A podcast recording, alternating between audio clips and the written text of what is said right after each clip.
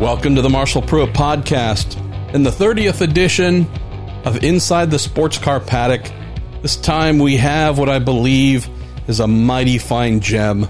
We're starting off, as usual, with our friend Jeff Braun, Race Engineer Supreme, coming off the conclusion of the Core Autosport Nissan Onroak DPI program in IMSA. And with the Nissan gone, sold to a vintage racer. We will not be seeing the car back in IMSA next year. With Jeff moving on as well, knowing that the Nissan DPI, built by Ligier, has moved on as well, decided to crack open an interesting topic that being the car's shortcomings, of which there were many. Something that you can only do really when you're no longer working with the car and the car is no longer in the series. So that's what we've done here. Jeff definitely known for someone with a very sharp eye for a car's needs, wants, everything it requires to go quickly, makes it very easy to chronicle the things that didn't quite get there to allow that to happen. And that's the conversation we have here. So while we always open the show with something involving Jeff and I, something technical, something engineering related, this is a little uh, forensic, forensic E dive into the Nissan DPI. What kept it from being a true, consistent contender for a championship in its brief three year run in IMSA? Then we follow with a mighty fun gentleman, Gerard Neveu, the man, the CEO of the FIA World Endurance Championship, getting into a number of interviews here on this week's show, captured by Stephen Kilbey, the young Jedi of dailysportscar.com. Following Gerard, this is all stemming from interviews placed last weekend at the Bahrain WEC event. Following Gerard, we have Zak Brown, McLaren Racing CEO, co owner of the United Autosports team. Great success last weekend. Then we move into Porsche GT team principal Pascal Zurlinden. Really enjoyed Pascal quite a bit. Then we close with his counterpart at Aston Martin, John Gaw, Aston Martin Racing. They also a mighty fine weekend. So altogether, we start off with Jeff, move to Gerard, then head over to Zak, Pascal, and close with John here, 31st, and I believe the final episode of Inside the Sports Car Paddock for 2019, all brought to you by Cooper Tires and the Justice Brothers. Look forward to crafting some new episodes once we get into the new year. And if this is your first time listening to the Marshall Pruett podcast, please pay a visit to marshallpruettpodcast.com where we have all 700 plus episodes waiting for your perusal and every known way to subscribe. All right, let's get going with our guests as we say farewell to a pretty amazing year of sports car racing and this fun new show that I'm really glad we kicked off and look forward to bringing back as soon as possible in 2020, all courtesy of the Justice Brothers and Cooper Tires. Holy cow, it is the middle of December. I have my pal Jeff Braun on the line, and for the first time in about three months, we're recording a new segment for Inside the Sports Car Paddock. Our 30th episode, Jeff. How are you? 30. 30. I'm doing awesome. I'm uh, there's nothing like the PRI show in Indianapolis, which I'm at right now. Just finished up the show here the third day to get uh, the juices flowing to go racing again. And now getting getting to talk to you, it's like holy moly! This is like the most excitement I've had in since we last talked. I guess so. Oh, I'm ready. I love it when you lie to me. so we've had many folks complain, rightfully so. That's a good thing. Hey, Pruett, where's the the Jeff Braun educational weekly insert. And so we got it. But before we get to this week's topic, also had many questions about where is our pal Jeff Braun going to be found in a motor racing paddock or two next season, knowing that the Core Autosport Nissan Onroak DPI program has shut down. Cars gone to a new home. So yep. that program is shut down for you do you have a definitive answer on where you'll be here, or is that still something you're working on? Still, still working on it a little bit. Um, fortunately, uh, the phone has rung a few times, which is which is flattering and nice to know. But um, I haven't decided exactly what to do yet. Um, I've been super spoiled by Core and getting to run Colin uh, uh, the last four years, and um, it's, I realize it's going to be hard to find a job that's as uh, rewarding and, and, as fun as that. But um, there's some things out there that I'm looking at, and I haven't decided completely yet. But uh, I can't not be at a racetrack. I will be doing Ferrari Challenge with my guy Mike Watt, who I've done the last three years. Uh, that's a fun and interesting program uh, there at Ferrari Challenge. So that, that's for sure. And then um, I'll, I'll just kind of look at what these other offers are and what uh, seems seems the most interesting. Something fun, exciting, new, something like that. So um, keeping my options open, and uh, but I'm I'm only marginally good at race engineering, and I'm terrible at every at anything else. So um, if I want to stay alive, I got to be at a racetrack next year. Not true. You're, you're good at making talented children, you and your wife. So that's one thing. That's proven. okay. uh, you. are excellent at riding a bicycle. We know that. Okay. Yeah, uh, you are a, a master maker of coffee. Another talent. Um, right. I don't know how you get paid to ride bicycles and make coffee in a paddock, but you know, um, yeah. we're open to new ideas here. I am actually selling coffee. Can you believe that? What? Yeah. Yeah, you can go on. Uh, okay, can I give a plug? Please. Probably not properly. I need to buy you some. Can, okay, you can go on um, eBay, and I started this little. Well, it's not really a store, but a page. It's Mesa Vista Coffee, and that's uh, I've been roasting coffee because I'm roasting coffee, and friends of mine at the racetracks keep saying, you know, I've been giving them coffee and they love it, and they're like, oh, I just feel so bad having to ask you to send me coffee. Why don't you put it up so I can at least buy some, pay you a little bit, so I don't feel guilty about asking you for free coffee. So I did that, and we'll see. I, I put this thing up there where, hey, I'll roast coffee when I get time, when I feel like it. You may have to wait two weeks or three weeks or a month until I get around to it. But if you really want it, put in an order and I'll ship it to you. So I love it. Anyway. Mesa Vista Coffee. Yeah, Mesa the, Vista Coffee on the eBay. eBays. Brilliant. Yep, yep. well, I thought it might be fun since we have had some time uh, transpire between our last episode. That was captured, I think, between the Monterey IMSA round and the season finale at Petit Le Mans mm-hmm. swan song for the core team in your Nissan Onroak DPI.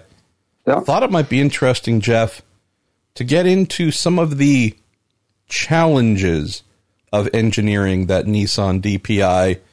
And I say that word challenges, knowing my respect for you has been in place for decades since I first got a chance to work with you and see your engineering skills. But of the many things that have added layers to that respect, it was watching you as an independent team, independent engineer, not the Extreme Speed Motorsports program, uh, which commissioned the car. And I realized that they had to do the vast majority of it themselves. But there was a pretty strong tie in with Ligier, at least. You guys definitely one car, very independent team you're having to get very creative and draw from all your experience to try and open very narrow setup windows and extract performance from a car that just truly was not helping you a whole ton at all times to make that possible. So I thought maybe it'd be fun to explore again just from my appreciation of what you had to do to try and make that car go quickly as a privateer entrant with John Bennett's Core Autosport team some of the things that you found most challenging about the car and had to overcome. Yeah. Well, it it was challenging and and and kind of a little backstory so people understand why it was challenging. I think is that in 2018 the DPI class was somewhat pegged to the performance of an LMP2 car, and it got to the point where as would happen in any anything, one of the cars in DPI was the most underperforming. And at that time in 2018, it was the Mazda. And so they, they, they being IMSA, uh, raised the performance level of the DPI cars through the year to meet basically the core LMP2 car because that was the, the target. And as we got a little bit better at core with our LMP2 and got quicker, they were able to raise the performance of the DPI cars to stay with the performance of LMP2. And that was their stated goal, make DPIs match LMP2 because they were competing in the same class. Well, at one point in 18, the Mazda became unable to perform any higher. So they kind of stopped the development of the DPI class at that point. Then over the winter between 18 and 19, IMSA said to Mazda, do whatever, well, whatever, do things to your car and we'll allow it, we'll allow a rehomologation of the Mazda to increase its performance. And Multimatic went and did their magic like they always do and made the car quite a bit better between 18 and 19. So now IMSA was able to raise the performance level of the DPIs even faster, maybe another second, second and a half. And what happened in that case is the Nissan now became the car that was flat out everything it had, nothing in reserve, and could barely stay at the bottom of the DPI performance level. And that's where we got, that's what we finally realized about Sebring time is, you know, other teams are like, people are, oh, well, they're hiding their performance for DPI and they're, or for BOP, they're hiding it so they're not showing everything they got. And we were, with our Nissan, we were flat out as fast as we could go. There was nothing left with that car every practice, every qualifying, every race. It's all we had to try to keep up. And we were still the fourth best performing car. So that's the background. So we needed to, we did everything we could to try to make this car, car quicker. And what, you know, what areas was that? Mostly it was weight. Mm. Um, we the minimum weight was 940 kilos, and that's without driver or fuel. And we weighed 945 kilos with no ballast in the car. And to put that in perspective, the year before with our Oreca LMP2 car, it was a 910 kilo minimum, and we had 70 kilos, seven zero kilos of ballast to make 910. And so a lot of the DPIs maybe aren't quite, yeah, they aren't quite that late, light, but they were, they had ballast that they could move. And weight distribution is a huge thing in, in prototype racing. Um, where you have the weight placed, how much is on the front axle, how much on the rear axle. And we had no adjustment in that with the Nissan. We had not only couldn't we adjust it, we couldn't even make the minimum weight. So then when we underperformed because the class had been moved up in performance and we couldn't reach that level, typically what IMSA would tell an underperforming car is all right, well, for the next race, you can take weight out. And they do a they do a performance analysis after every race. IMSA does very. Uh, it's like an algorithm that all the data gets put in. It all falls out the bottom, and it says to balance the cars, this car needs this much weight off, and this one needs this much more power, and this one needs this different aerodynamics, and it comes out with what the recommendation is to balance them. Well, we were every race. Our the recommendation for the Nissan was in the range of 40 to 50 kilos lighter is what we needed to be to keep up. We couldn't do that. There was just physically, we didn't have ballast in the car. We couldn't take any out.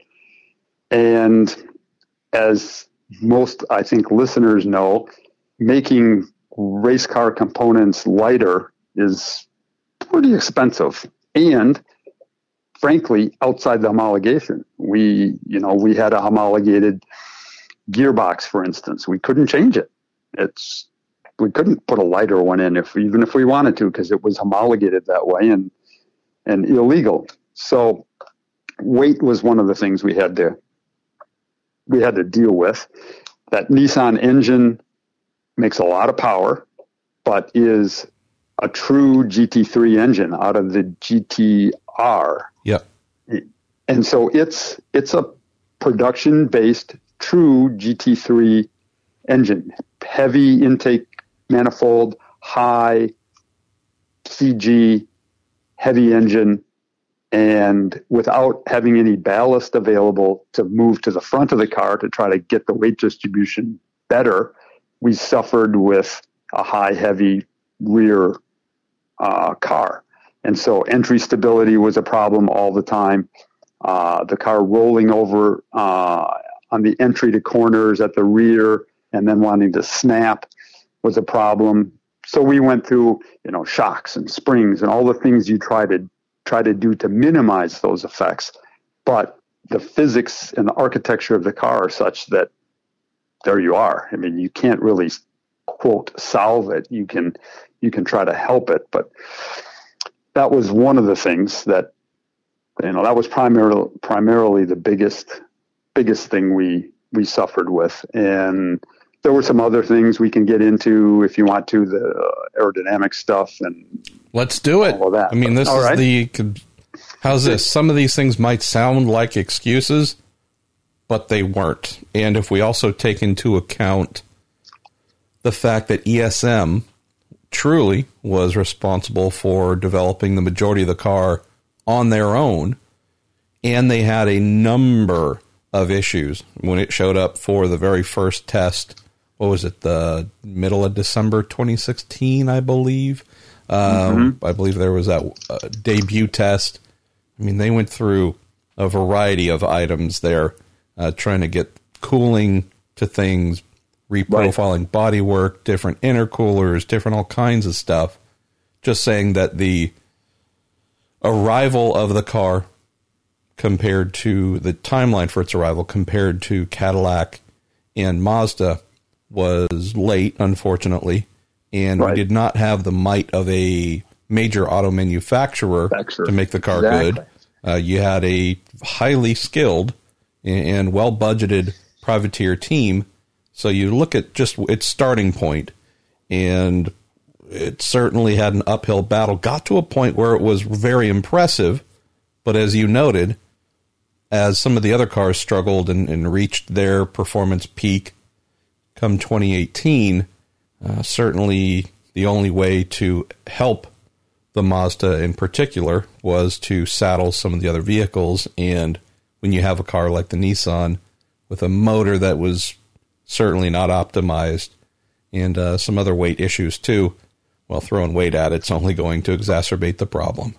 Right. Yeah. We, the, the, and the Mazda, when it was rehomologated for 2019, became a great car, easy to balance if it was because it, it, could unleashed, it could outperform the the the baseline. All the cars, the Acura could do the same. The Cadillac was eh, maybe not quite as perf- much performance in hand, but you could make it go a little quicker by taking some weight off, and you could still move the Cadillac around a little bit. Uh, the Nissan, we were just as they moved the performance level up, it just that's it. That's all we could do. And and really, as you pointed out, the two teams to work with the Nissan were privateer teams with no factory support. You know, ESM did a great job taking a car from, as you said, from the start to where they got it. And, you know, I'd like to think we did a good job as well. But again, we were both independent privateer teams with no support from the factory. And and we've said that often. Uh, I need to interject this. We've said that often about Nissan. Uh, no support from the factory, and Nissan didn't support it. And every, I hope people understand that that wasn't a failure of Nissan, and we're like, oh, Nissan said they were going to do all. That was never the deal. They, they, they, they, were never, hired. They were a service exactly, provider, uh, exactly. and per IMSA's requirements, a manufacturer name must be associated with a DPI. So with right. what ESM, with what Ed Brown and Scott Sharp commissioned. They got motors and yep. the stylized bodywork. I would say most importantly, they got the Nissan name they could put on the cars, therefore qualifying to be able to run a DPI. Nissan right. never agreed and was frankly never interested in spending money to see its name represented in DPI. Exactly. They never, uh, they've done, and, and for us, they actually did more than I would have expected for a company that was basically just supplying motors to us. You know, we bought, leased whatever the motors from them. We paid them a check. They sent the motors, and they did. They went over and above what you would expect from a manufacturer who just did that. Uh, you know, they they sent a, a representative to every race, and he wasn't a technical representative, but we had a guy there from at every race who uh, didn't really need to be there, and they they had a little bit of an interest, but never once did they promise to do anything other than supply us engines, and we pay pay them for that supply. So, but the cold hard facts are, Acura has a team of engineers, chassis people, engine simulation, shaker rigs, wind tunnels, all of that to help their their customer, Penske. Mazda has the same with Multimatic, and Cadillac has the same with Pratt and Miller. And those there's some big engineering might behind those three. And us as the Nissan team had had none of that. And I'm not complaining. It's just that's that's the facts. Now Ligier tried. I mean, they did a great job. Uh, Max Crawford and um, and, his guys did you know did amazing job. Chris Lowe was at every race with us and trying to work with the factory to try to make improvements within the homologation um, to make improvements to the car and understand it and um, but it, we were we were up against physics you know uh, with the weight situation aerodynamically the car the car was uh, it was really lacked in efficiency we could make some pretty good downforce but then the car would be pretty draggy and we could make the car relatively slippery, but then it would have no downforce. So, you know, it needed some help there uh, aerodynamically. And I think, to be honest, and I think Ligier would admit this as well, that's where their LMP2 car suffered and why Oreca is now the clear cut favorite in LMP2. Um, so that, you know, we, we got some of that legacy from from the LMP2 the lack of efficiency aerodynamically with the Ligier that we we were up against as well. And then reliability. Again, as a result of the increase of performance of the DPI class. I'm sorry, I just I need a I got just got to let this go. I just got a little a little laugh break here. Other than excessive weight poor aerodynamic efficiency and shoddy reliability. Man, this was a world beater. Ah, I mean, I'm telling you, the, you're making the Nissan Onroak DPI sound like me in prototype form, unfortunately. So, yeah, and, and ah. I, I probably, oh, well, maybe I'm not overstating it. No, I mean, how's how's this, Jeff? You know, we tell the truth here. We're not being yep. how's this? We're not being critical if we right. were just saying mean things or bad things, and that I don't think that would be fair. We're speaking fact, right? Uh, obviously, if this car won a championship or was, you know, something that was always in the hunt, then you would say, all right, well, I don't quite understand where you're coming from. The reality is, while the car did win a you know a number of races, often when you know BOP was in a pretty darn good place for it, and a lot of things were optimal. But the and the truth, goalposts were closer. Yep. Because the, the rules hadn't moved the goalpost further away. So yeah, it's think about the car and what it was built, you know, what concept it was built under. It was built under a the Ligier LMP2 car was built under a cost cap formula to start out with. The Nissan was a GT3 engine. The concept was started in, as you said, 2016, and now we're in 2019 with the performance. I haven't gone back and looked at what lap times were in 2016 compared to 2019, but they're three or four seconds a lap on average faster than they were then.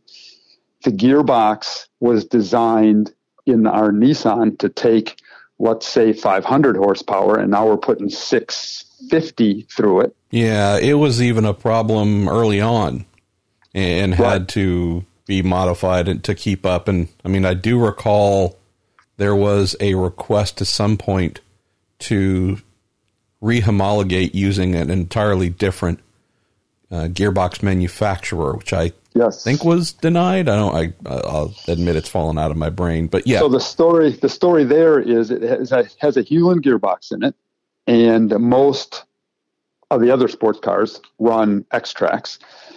The Hewland was undersized for what we were trying to do with it, and we had gearbox failures, input shafts, and we our mechanics had to change and put a brand new input shaft in virtually every night. We'd run Friday, brand new input shaft for Saturday. We would run Saturday, brand new input shaft for the oh, race. That's brutal.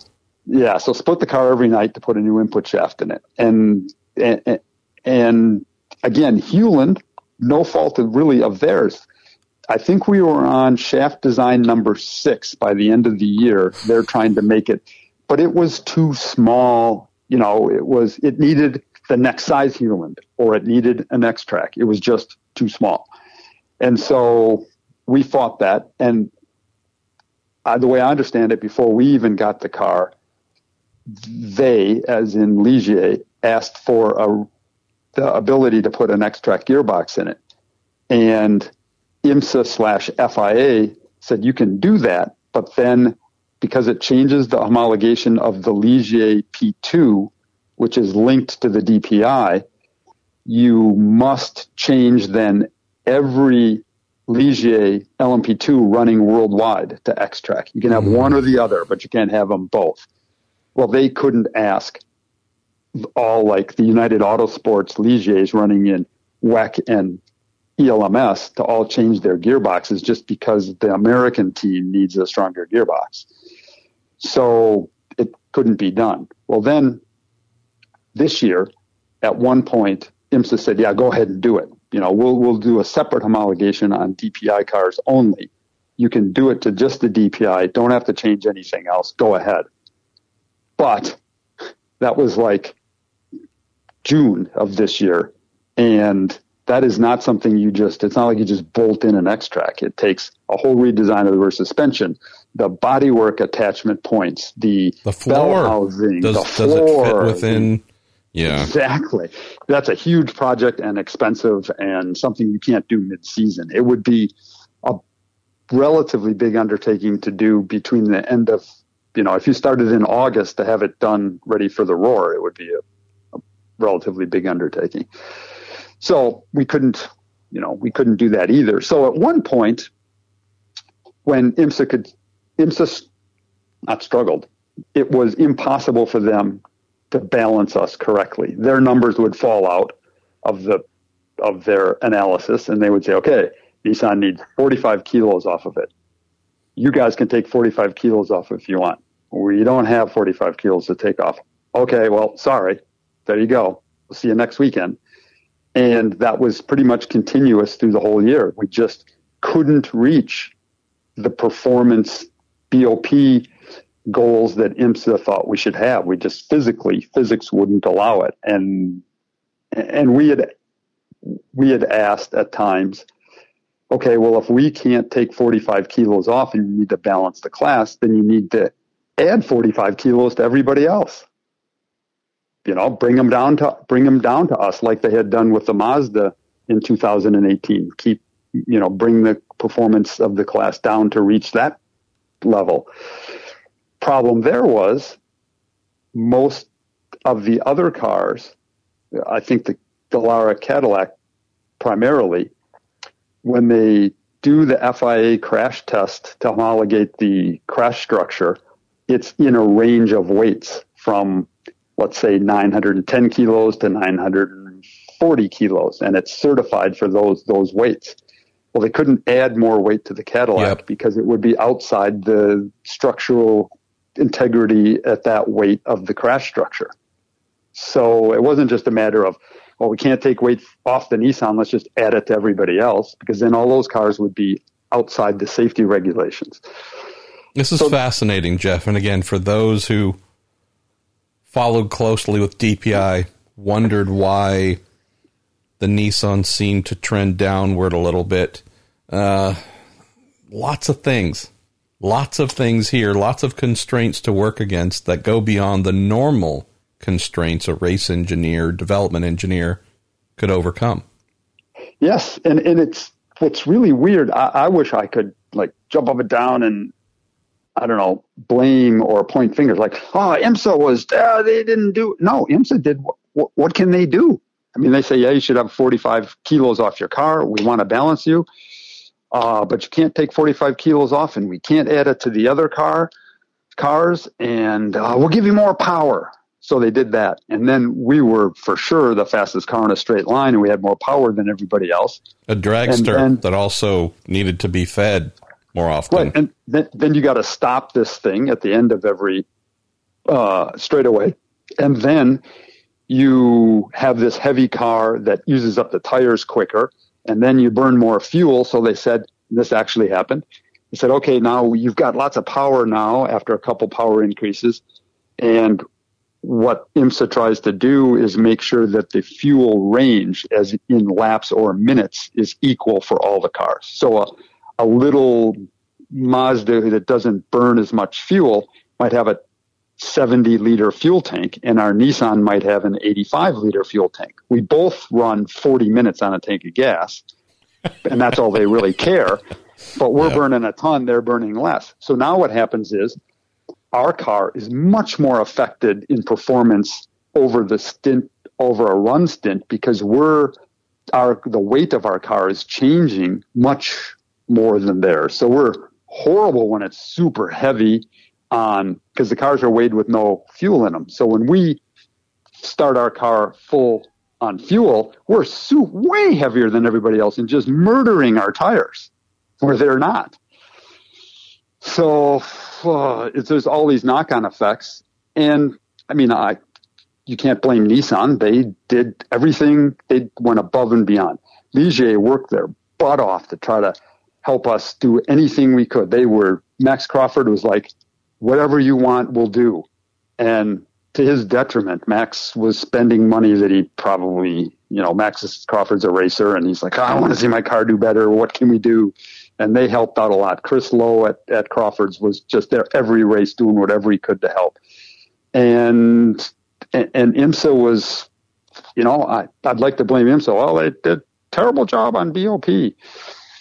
Um, you know, yeah, we wish they could have done better, but I don't know what they could have done better. We were just so what happened was to bring it all to a kind of an end here is IMSA said to us basically, I think what they said to Mazda at the end of 18. They said, look, do whatever you need to your car, get the performance up, make the performance better than what the class standard is right now, and then we can take power away and weight away and whatever to balance you back to everybody else.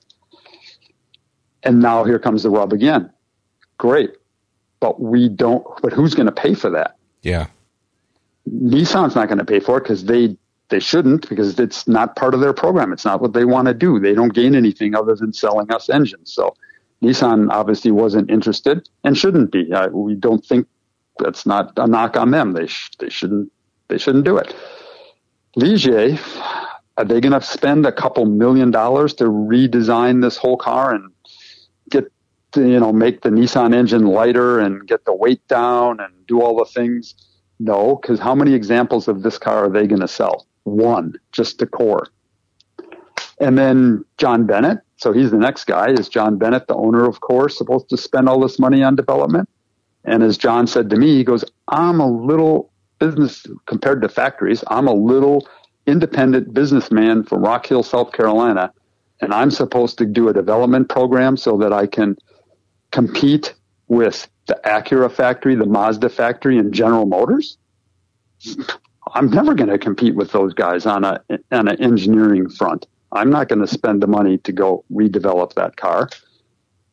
And so that's why we don't have a Nissan in DPI for 2020. And also why no one has stepped up to buy the car and buy everything and continue running it. And again, right. I'm not being mean or critical against no. Nissan, Ligier, etc., but this car was readily available, known to be for sale, and yep. ended up going to a vintage racer who will Correct. be using it, I believe, to compete at HSR events, um, which is pretty, right, yeah. which is pretty amazing. You know, I, I, I, hadn't thought of this until we started the discussion.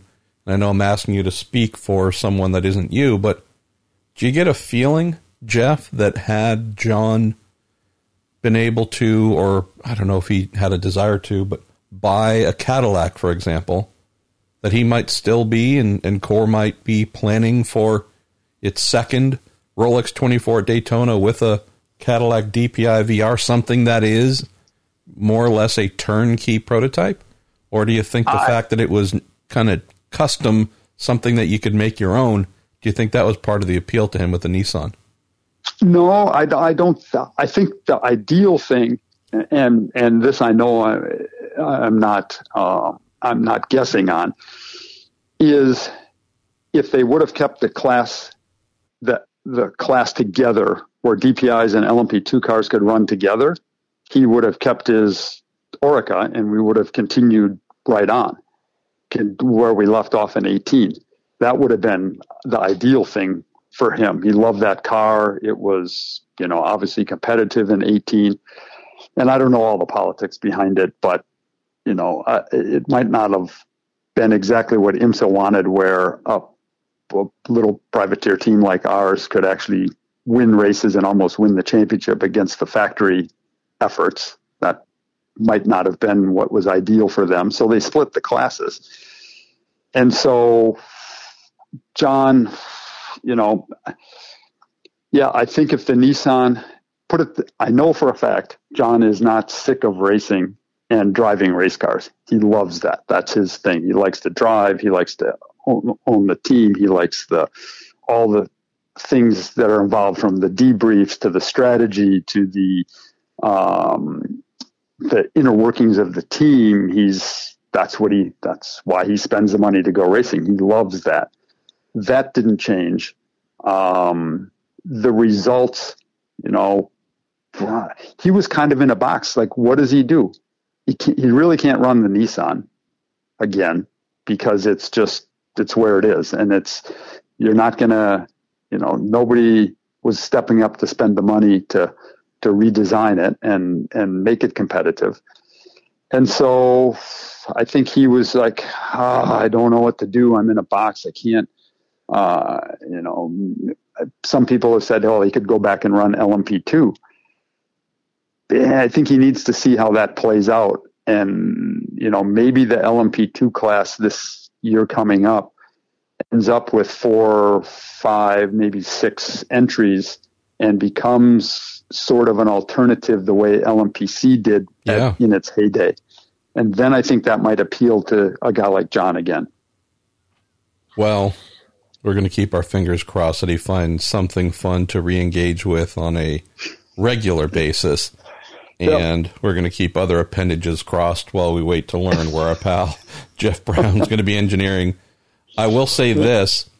I don't know if we're going to have time to do another episode before the end of the year. We will try, of course, but I can tell you that I think this deep dive from one of the, the great race engineers of our generation into a car that certainly could have been more than what it was, came to life with many limitations and constraints that its competitors did not, and the almost intractable items that kept it from becoming a a major success as we hear our cat Rocky complaining in the background, wanting to be fed. Um, I hope folks really enjoyed this because this is some real, you know, honest, laid bare, and deeply insightful stuff.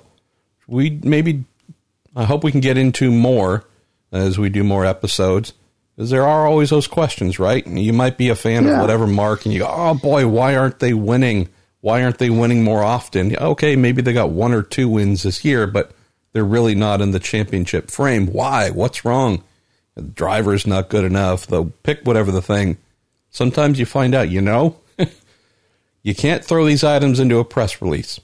Uh, right. But there are some very real things, some real hard uh, hard walls that you keep coming up against that prevent certain cars and certain classes from being world beaters. So fascinating, Jeff. Thank you. Oh, well, it was. Uh, I'm, I'm a little.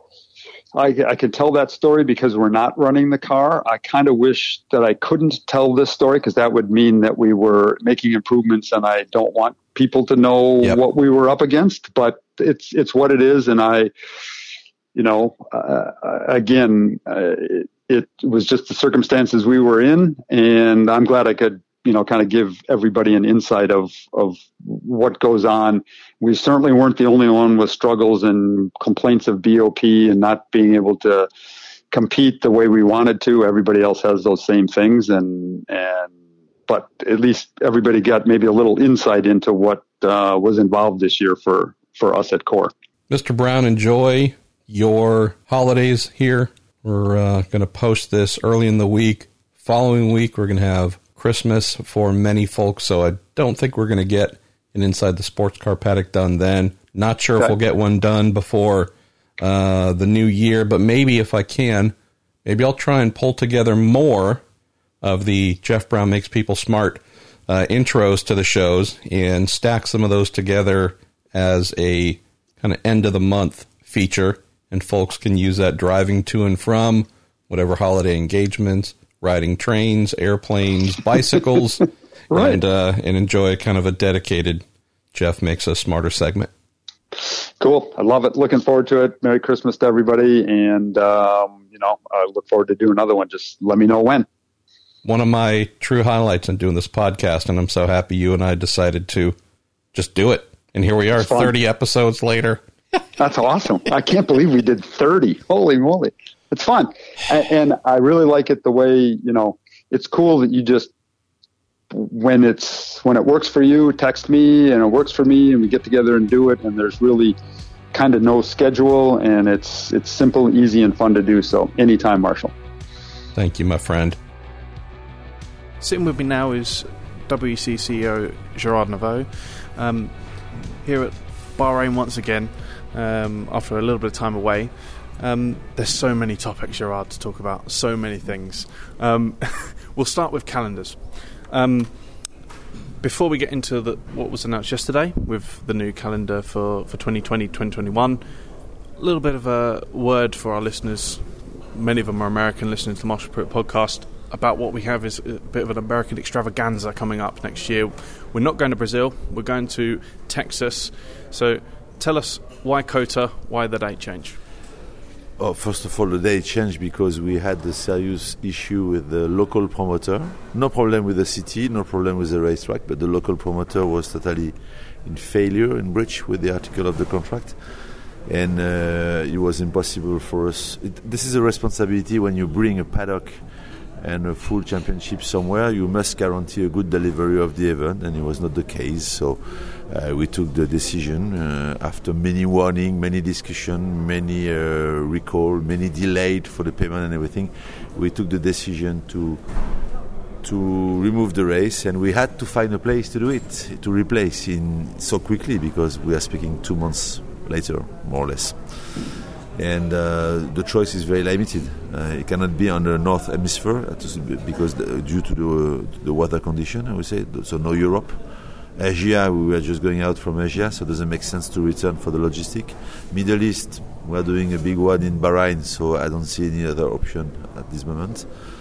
Uh, somebody told me Kyalami, but it was too short to set up the event in this uh, gap. So um, we get in touch with the circuit that we knew before, which makes easy when you have just a few weeks to set up an event.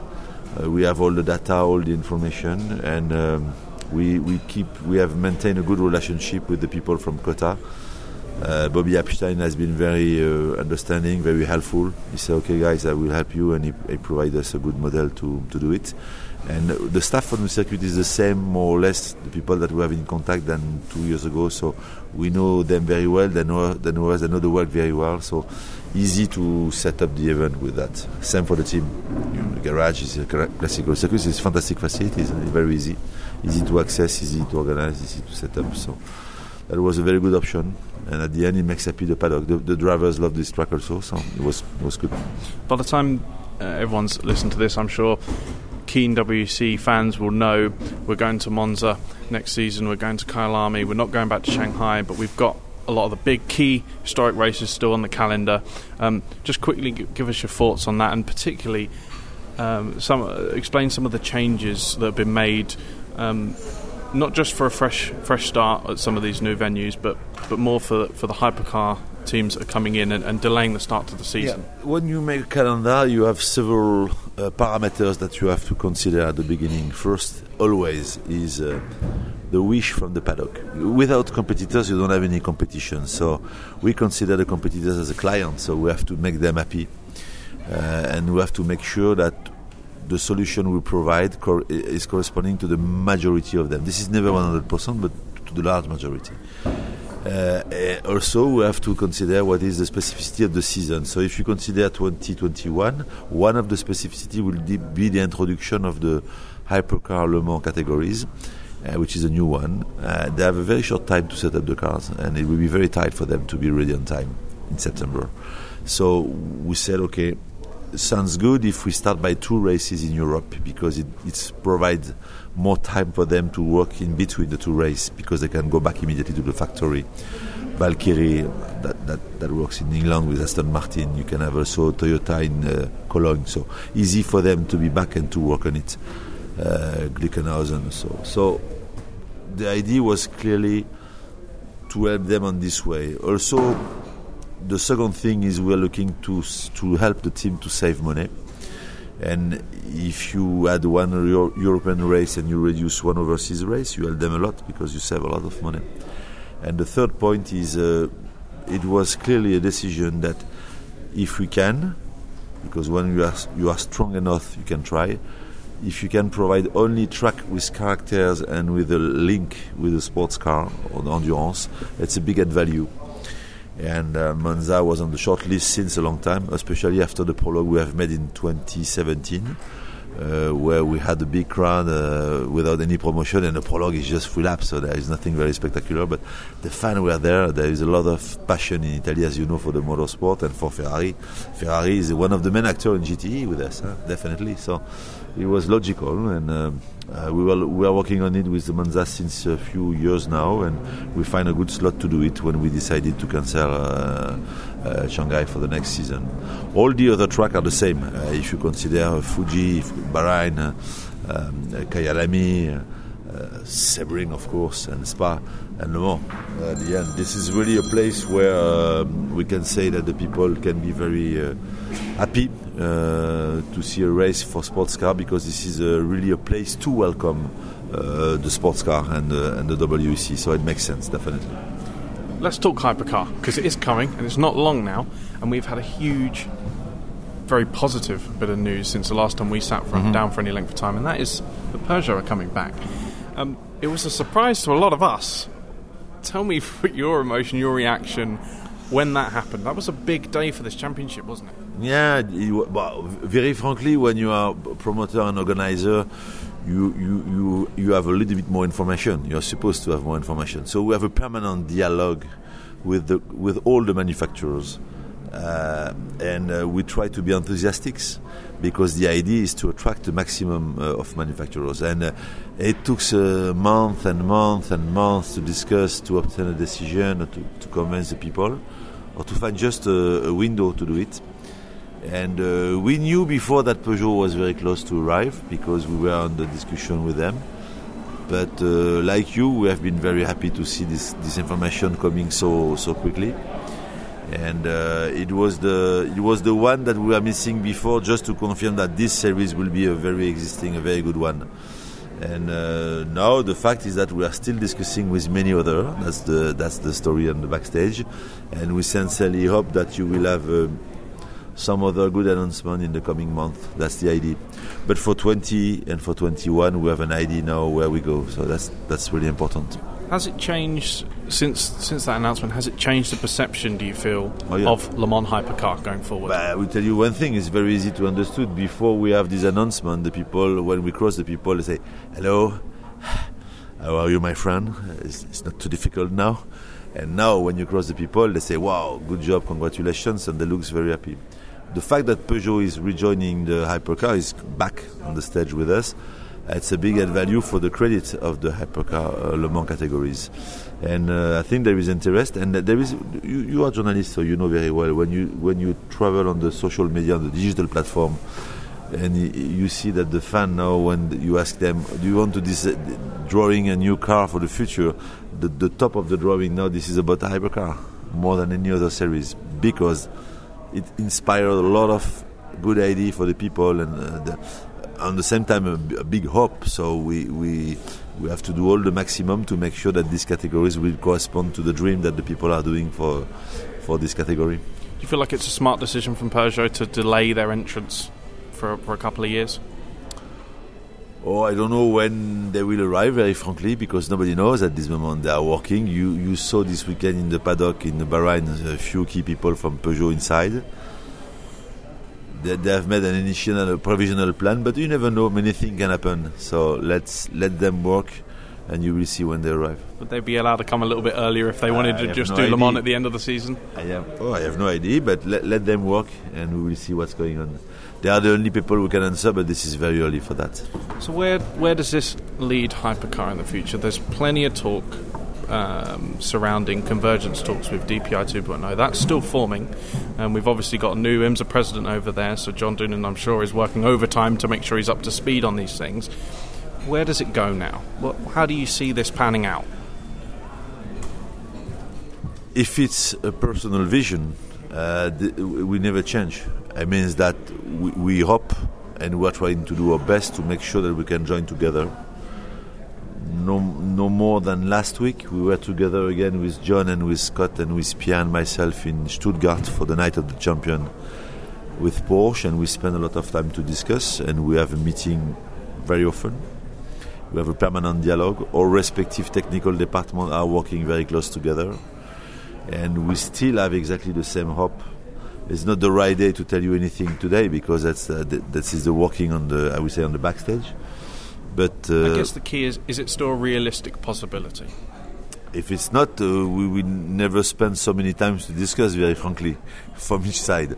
So if we are still around the table, it means that there is probably a possibility, a serious possibility. And and do you feel at this point, knowing what we know now, that there is plenty of manufacturer interest on both sides to ensure that if we did go down that route, we would have enough manufacturers who would do both championships and not all just pick and choose the That's the race? idea because the idea is to is to get stronger the endurance platform globally. That's clearly the idea, and this is correct to say that few key manufacturers say that we are interested in to to come only if we have the chance to compete in the two main platforms, WEC and IMSA. If you have the chance to race in Sebring or in Daytona and in Le Mans, for example. So we know exactly what they want. So we know what we have to do. The question now is to do it. But before to do it, you have to you have to work, you have to analyze, you have to investigate, you have to take the right decision. Very logically, each each each party is working to try to protect his own platform to make sure that he will never damage one of the two platforms. And uh, we have to find the right the right mathematical solution, let's say, the right formula to do it. And um, okay, but we can say that we, we work very seriously on this subject, but this is too early to say more. What has your experience been like so far since um, John Doonan took over at IMSA as, as president? I mean, I know him, I've known him for many years. He's a top bloke, but what's he like from, from your perspective since he's since he's come in? Uh, if I understood well the question, for, for, for us, it's really a good thing because we know him very well. He has a real, he share with us the real passion with uh, motorsport and sports car in special. He loves Le Mans, if I understood well, and that, that's a good point, as we love the motorsport in USA. and uh, it's not the people that we discovered yesterday. We had a relationship with him since many years through the Mazda experience, but also uh, when we were visiting the IMSA event, he was around, and uh, he's a very nice person.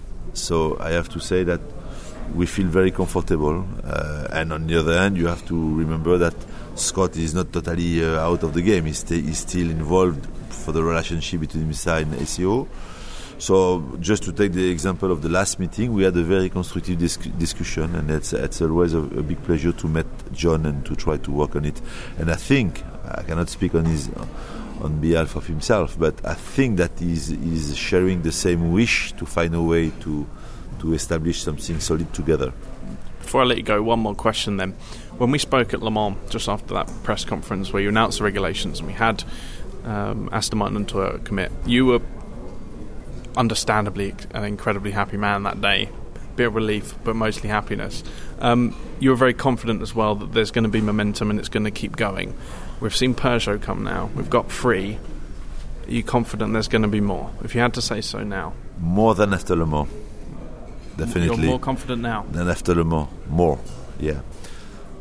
I was after Le Mans already because since you have two, you have the chance to demonstrate that you are going on the right trajectory. But now I'm more because I we feel you have some indicators, some parameters. Some people told me yesterday, ah, this calendar is fantastic. The calendar reflects exactly what is the what is the perception from the partners you have around you. When it's working well, it's I don't say this is easy. This is never easy, but it's easier to try to set up something very spectacular. When you are in a huge difficulty, this is more is, is more difficult.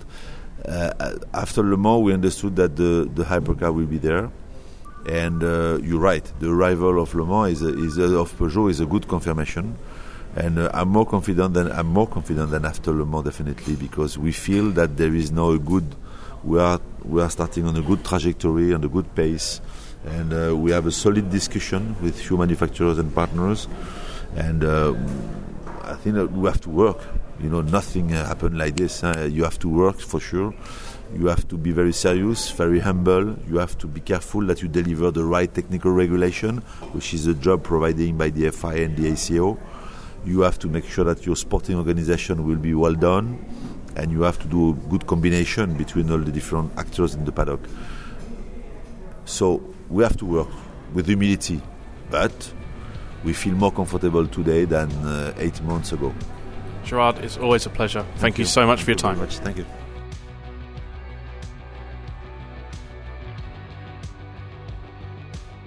CEO of McLaren Racing, Zak Brown, is joining me now.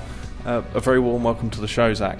Um, there's plenty to talk about um, right now. There's so much news in sports cars. Um, and you are a part of these discussions when we're talking about IMSA, we're talking about WEC in the future, and what the platform looks like at the top of the shop. Um, before we delve into nitty gritty um, details, uh, I think uh, the best thing would right now would be to give listeners a general sense of where you stand on hypercar in WEC and IMSA DPI 2.0. Uh, well, good afternoon. Um, you know, McLaren has a long history in uh, various forms of, of motor racing. Uh, Le Mans being a, uh, an iconic part of our uh, history, having won Le Mans our our debut. We've got a great uh, automotive sports car business that uh, races GT3s and GT4s. And um, so we are very keen to understand um, the future direction of, of hypercar and, and this DPI 2.0 as it's being uh, referenced to see if there is a um, plan where we can race authentic uh, McLaren technologies uh, around the world with an emphasis on the World Endurance Championship. Uh, as Le Mans is a series we'd like to, uh, or a race we'd like to go back and try and win. And so we're um, uh, kind of working with both uh, WEC and uh, IMSA to understand the, the future direction. And um, whatever we do needs to be uh, fiscally balanced. So um, if we can find a, or they develop a, a, racing series where we can race authentic McLarens in a uh, financially attractive way, then we're very, uh, very interested. Yeah, I guess the burning topic right now is convergence between the two platforms from IMSA and WEC.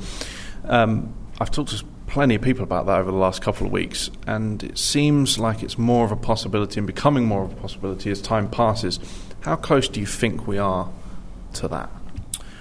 Um, ultimately, a better question for uh, Pierre and Gerard and, and Jim France, but it feels to me like it's as close uh, as it's ever been. I think uh, there's a desire on both sides of the, the pond to work together. I think they recognize that a global platform is what the manufacturers want. And so, if they're uh, able to do that in a um, in a way that works for all parties. I think everybody wins. I think uh, historically, uh, the rules here in Europe have been uh, much more expensive, and that's been a uh, challenge uh, for IMSA. And then I think um, IMSA has a um, uh, less relevance to the manufacturer than the ACO has, and that's been uh, a challenge for the ACO. So if they can converge and create a, a fiscally responsible, um, technically authentic platform where the McLarens, the Lamborghinis, the Porsches, the Astons can come in and they feel like you know, we're racing a McLaren, um, then I think that's the compromise everyone's working towards and would be uh, hugely successful. And I think get a lot of interest from manufacturers if they can blend those two. Before I ask you what McLaren's stance would be if convergence happened, I'll ask you what, what the stance would be if it doesn't happen. If, it, if we get two separate platforms like we have now, does that rule you out of IMSA and the WEC? Um, you know, if, if we take a look at McLaren racing, and we've got this great history in multiple forms of, of motorsport, you know, Formula One's our, our, our DNA, uh, always has been, always will be. We've recently entered IndyCar, and, and that was really to help uh, ourselves, our partners in the North American marketplace. Um, fiscally, that's a, uh, a strong, strong program. So we would be looking to enter sports cars to support our, our automotive business and our partners that want to go uh, sports car racing, uh, our customers uh, that would like to see us uh, go racing and maybe participate uh, in some way, shape, or form. And um, I, I, don't think we would enter IMSA only strictly because we feel we already have North America covered. So I think this needs to be driven by, you know, can we get back to the iconic race uh, you know, at Le Mans. That's what's driving our, our interest. If there's a global platform, I have no doubt we've got great customers in America that we would probably end up in both racing series. Um, but at this point, I, I, don't see us running IMSA only, as that would really be um, dupli- duplicating our North American efforts, which we already have. Mm. So, so uh, well, I say safe to say, is it? Uh, would it be wise to think that um, if McLaren did go for this, that they would sit in the WEC camp and select specific IMSA races to add to a program. Um, you know, if, if, there is convergence. Um, we haven't thought that far ahead yet. I, I, think it'd be pretty safe to assume you'd want to be at Daytona. That's uh, an iconic international uh, race, and, and is always um, you know a time of the year where it doesn't conflict with uh, what's got going on in, in WEC. Um, Sebring, which is currently both on the WEC schedule and the IMSA schedule, you know, same weekend, different races. Um, but I, I, think we'd probably more likely end up with some customers uh, racing in IMSA that we might give some, you know, certain level of uh, support to. Mm. So you see that as a part of a viable business plan that you could field customer cars. What does that look like in budget terms for you guys, and where do you, where do you sit on the budgets of doing all this? Um, because we don't know what the rules ultimately look like yet, it's hard to know what that looks like. Other than we've got a, a lot of customers racing uh, McLarens. Um, we have you know great track track cars uh, that are derivatives of our road cars. Um, so I have no doubt if we were to get into sports car racing and have a customer element that we've got a lot of customers that like to race our cars. Uh, what that would look like yet is too early to tell. Mm. And uh, as for a hypercar program, would you go down the route of designing your own hypercar chassis and racing that, um, or or would you prefer the option that, that IMSA may have that we're waiting to find out on, which is you know a common platform, uh, potentially with a spec hybrid system? Um, don't know until we have the final rules presented to us. You know what is important to us is McLaren DNA in the race car and that we're in a situation where we can be as competitive as possible. So, depending on where the rules go, if um, that's what makes you most competitive, then that's what we would want to do. At the same time, I think we're open minded to uh, chassis platforms if that's some of the areas in which um, they can help drive down costs, but we you know definitely want a McLaren drivetrain and things of that that nature. So um, uh, we're open minded, and I think we'll just respond when we see what the rules are. What's the most uh, meaningful way we could enter? Mm. Both organisers are very clear that they want manufacturers to go a bit further than perhaps what we've seen with DPI in terms of styling cues and making the cars recognisable. We've seen the 570s racing obviously in GT4, the 720s in GT3. The Senna's more of a, a, a track car with a road grain version. Um, what platform would you use for this, uh, or have you made that decision? Uh, ultimately, will be decided by what the final rules are. That's going to drive a lot of our, uh, but I don't think it would be a an existing car. You know, you, at the end of the day, you go racing to to sell the future. So we've got a great uh, product line developed out over um, the next handful of years with automotive, and it would probably be a car within that um, range of future cars. But we're not going to race something that's already uh, in the marketplace. Mm-hmm. Taking a step back and looking at the WEC in a general sense, we've seen announcements from multiple manufacturers. We know now that Peugeot is coming in at a later date. What do you think about the way the hypercar is going as it stands now? Does it impress you? What is forming?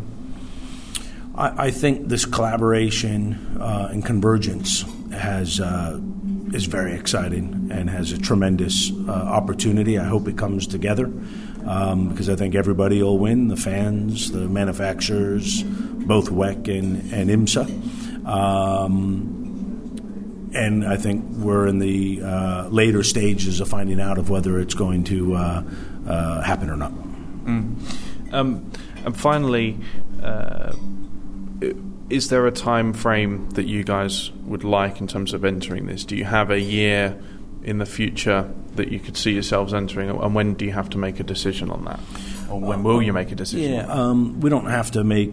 You know, there's no time frame set. We're under no pressure. We've got a lot going on in Formula One. We're, we still have a long way to go. We've got uh, 21 kicking in, which is going to be a, a, total landscape change of Formula One. We've got an IndyCar program now, which is a big commitment, which is just getting up and running. So, um, you know, we constantly review racing activities. It's something that's of, of high interest uh, to to McLaren, but we'll make a time a decision on our time frame that works for us, and there is no preset. We feel we have to be in by a a, certain year. Uh, so we'll first thing we need is the rules to come out, and then from there we can properly assess uh, when, how, if. Mm, fingers crossed that soon. Zak, it's always a pleasure to talk to you. Thank you so much for your time. Thank you. Well, Porsche's head of factory motorsport, Pascal Zurlinden, is with me now um, as we're getting ready for qualifying in Bahrain. Uh, Pascal, I wanted, wanted to ask you about a range of topics, really. Um, but I guess as we're here at an event where you're running GTE cars, let's talk about GTE first. Tell me about the new car and, and your thoughts on what has been a, a stunning sort of debut season for it so far. At the end, for us, uh, it was a dream start. At the end, who dreams to have a better result than uh, two double podium, two pole position, five podiums? Just putting two cars on the grid, brand new, never raced before.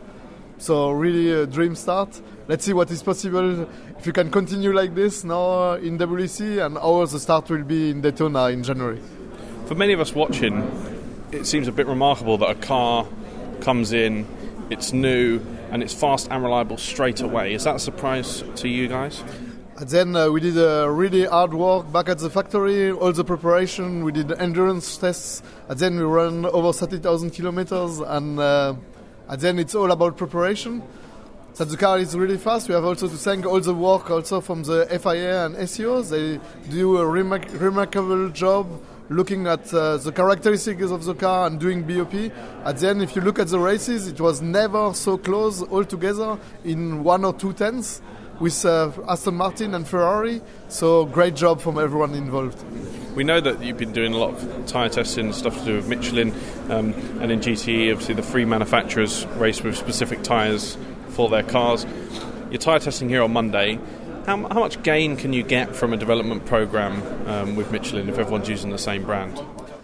Then it's all about adapting the tires the best for your car. So it's not only about lap time, not being the quickest on one lap.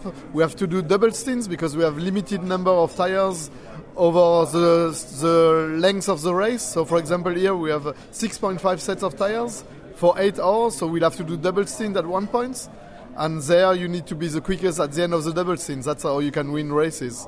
And uh, also here, you have a temperature, high temperature during the afternoon at the start of the race, three o'clock in the afternoon, and you drive into the night until 11 in the in the evening. So cold conditions. So you have to have a, always the right tires for all these conditions, and that's a hard work with Michelin. Before I ask you briefly about America. Um, we had the calendar yesterday for next season in WEC with some changes, uh, with Monza and Kyalami on and Shanghai off. For Porsche, where, where does that leave you guys feeling? At the end, we are really positive about the calendar. At the end, uh, with uh, Monza, one more European race on a, a, track which has a lot of history and the middle of the city, so there will be lots of fans there and uh, Kyalami. And then there was the first race this year with the IGTC going back to Kyalami. It was a great success, and I'm sure World Championship going there will be even bigger. Yeah, and it has links with Porsche, right? The, yes. the circuit in Kyalami, so it must be an important market for you guys to visit and circuit. Yeah, for us it's a really traditional circuit. The circuit is owned by the Porsche importer, which is uh, also great for us. So we'll be feeling like home going back to there. Yeah. Now, IMSA, obviously, we're going to debut the the car that we've seen in the WEC at the start of this season We'll get its first run out in January at Rolex. I'm sure you're, you're feeling confident that it's going to hit the ground running in the same way it's done here. Yeah, for sure. Then uh, last summer we did a 30 hour test without any issue, so 24 hours for Daytona. Car should be ready. Teams did quite a, a few tests, also one in Daytona. Now we'll go get head straight after the Christmas holiday on the 1st of January. All the team will go to Daytona, prepare the race with the Roar, and really looking forward to it. And so all the IMSA drivers have had time in the car? Yes, everyone tested from the endurance test, but also through some tests in America, in Sebring, Daytona, and um, Road America. And you're gunning for four cars at Le Mans again next year. Um, we enjoy seeing the Porsche fleet coming over, and you've had great successes, obviously, recently. Um, what does that tell us about the commitment that Porsche has to Le Mans? I mean, we, we, we know that GT numbers are a bit down at the moment, but you're still you're still eager to go back with four cars. And then uh, Le Mans is a big tradition for Porsche, and uh, next year I'm sure Corvette will come back. So will be minimum four manufacturers fighting, and you can be sure it will be a sprint race from the beginning to the end. And we are really happy to our um, works team from US coming here in Le Mans will be a nice fight between our two works team, but also against all three other manufacturers. To all the fans at home who are looking at what we have in GT now, um, we've fewer, fewer cars on both sides of the Atlantic. What would you say the future holds for the category? Are you confident that it's sustainable long term when you consider what we've got with the top classes and how they're changing in, in the championships? Then, if you look at uh, the fights on track from uh, six cars involved in both sides of the Atlantic, at the end, are great fights, and that's what the fans want to see. And uh, as long as it's like this, it's uh, it's exactly what we want to have fights against the brands we are fighting also on the road really closely on track. So really looking forward to the future. Do you feel like the customer ranks in GT will continue to grow? Because we've seen big numbers in ELMS we've seen big numbers here. Um, do, you, do, you, feel that will that will continue to grow? Yeah the interest is even uh, getting bigger and bigger. And um, at the end it's also a good sign for GT. I think that in Le Mans will be more than 30%, 50% of the field like the last years, and uh, really impressed and really happy also to see that uh, GT is so wealthy. do you have a orderly queue forming for customers wanting to race this new car? I mean, surely there must be a lot of interest after after what it's done so far this season in the in the WEC. So There is definitely a lot of interest. Let's see how many cars we'll get on the grid, but for sure we'll sell uh, 10 of them until the summer.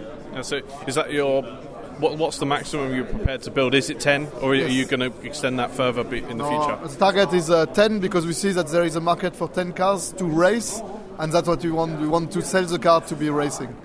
Mm. Last time we were here in Bahrain with the WEC, Porsche was obviously fighting at the front, um, and I want to ask a few questions about the formulation of the top class that we've got in WEC, hypercars progressing, IMSA DPI, uh, DPI 2.0 is, is still forming. Um, first of all, what do you make of Le Mans Hypercar? We've seen the regs fully published now. We've seen three manufacturers commit. We've seen a couple of other smaller smaller outfits join it too. Where, what, what, does Porsche think of it? And then uh, from Porsche side, we are fully committed to GT. For sure, we are still looking what's going on with the regulation. They are interesting, but at the moment, uh, it's uh, we have no plan to go in hypercar. And there's obviously a talk of convergence between DPI 2.0 and WEC, and I'm speaking to you yesterday, and seem to think that, that that's a good idea from Porsche's perspective. Uh, so I'm right in saying that you, you, would you would like that to happen. That would work for you guys. At the end, if uh, you can build one race car and run both sides of the Atlantic, that's what we do with the GT. So, second step would be just to have a look, a further look at the costs if you can really build one car for low cost and race both sides of the Atlantic, it's definitely an option. We'll have to look into it.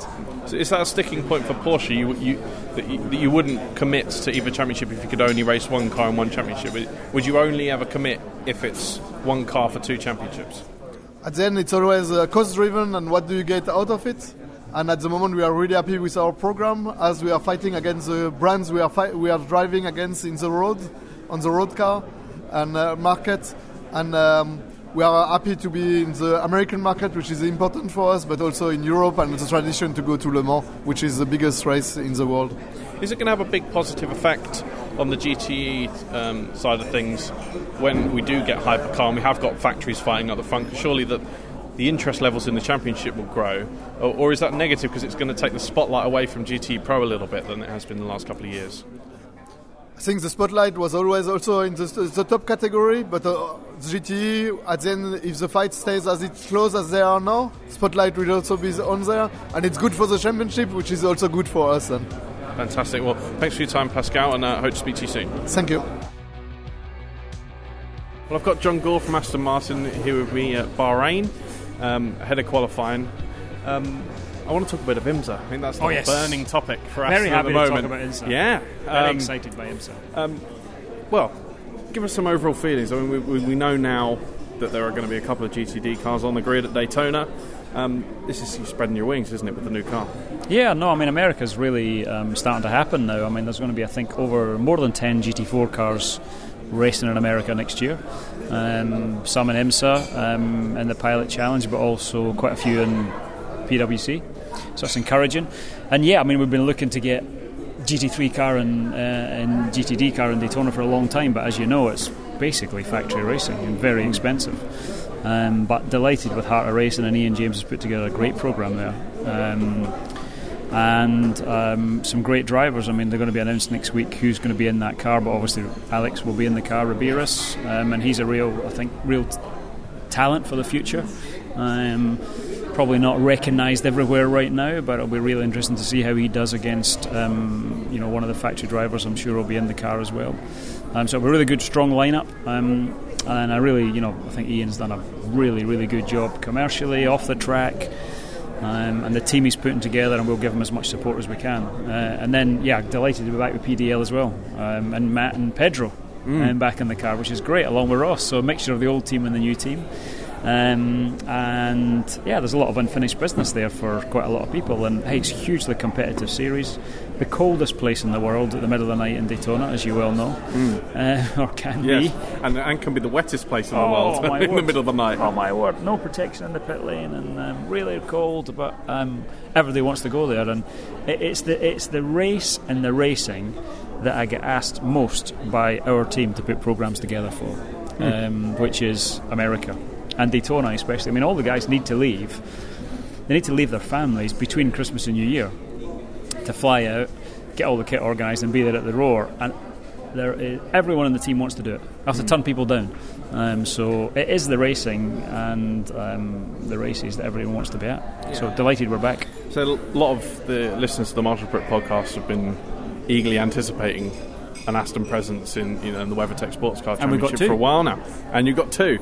Give them a sense of just how.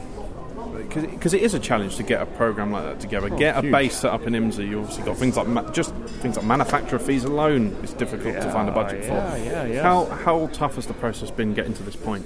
Well, you see how long it's taken. That'll tell you how tough it is. Um, you know, as I say, it's it's it's world class racing at the highest level in IMSA. Um, you've got to have absolutely everything in place, um, or you know you'll just not be competitive at the track. And the last thing you want to do is turn up with a effort that's not fully thought through and done properly. Um, it will always come down to what happens after the full course yellow, won't it? Um, you know, so that's why people love that style of racing. It's it's unique in the world nowadays that it's still like that, um, and you know it's cutthroat, hard door to door racing, and everybody wants to be involved in it. Um, but it takes a long time to put together, and you need you need um, everything to go in your favour. You need um, a lot of dots to join up. Um, you know, commercially it's tough, uh, operationally it's tough, but it's the racing everyone wants to do, and it's a really important market for Aston Martin. I mean, it's more than a third of the market. It's a significant market for the Vantage um, road car, um, and it's really exploded across the last year. So, really important from a brand perspective to have presence across there as well. So, it was definitely an objective. Do you feel the Vantage GT3 will suit uh, the Daytona Speedway with its, its sort of unique characteristics? I mean, it, I mean, it should do. I mean, it suits every other circuit. So it's just you know just finished out in Kyalami. It's pretty much you know within a few tenths of, of anyone. Obviously, there's a um, there's a different balance of performance process across there, And a different Um, tyre, something else to get used to. Yeah, but it's Michelin, um, so it's probably the same tyre we race on in um, the Le Mans Cup um, and the Asian Le Mans Series, which the car is really nice on. The drivers really, they, you know, they prefer that tyre versus the Pirelli tyre or the old Pirelli tyre from last year. I think the new Pirelli tyre for next year, the guys I've tested, they really quite like. So if it's the same spec of tyre, which I think it is, then it should suit the car fine. As I say, they've got a new balance performance process, but again, the car's been well tested um, in their in their wind tunnel and on their dyno. Um, I think they probably do have the best balance of performance process in systems in the world. Um, so I will help them get all the right data in the roar, and, and hopefully we'll be right there. But you know, it, it's a it's a difficult race because you got to you got to stay in the game until the last three or four hours, haven't you? I mean, uh, I remember back last time we were there, I think it was 15. It ran four hours green flag to the end, which was really unusual, but. Um, you just got to be there at the end of the race um, and have the right guy in the car for the right moment and have the car in the right condition um, to be able to have a chance to, to run to the flag. Moving on to GTE, obviously, I've got to ask you about GT11 and your thoughts on that. Um, it, it's a class that has taken a hit on numbers, but there is a new new car at least for, for the fans to really get behind with from Corvette.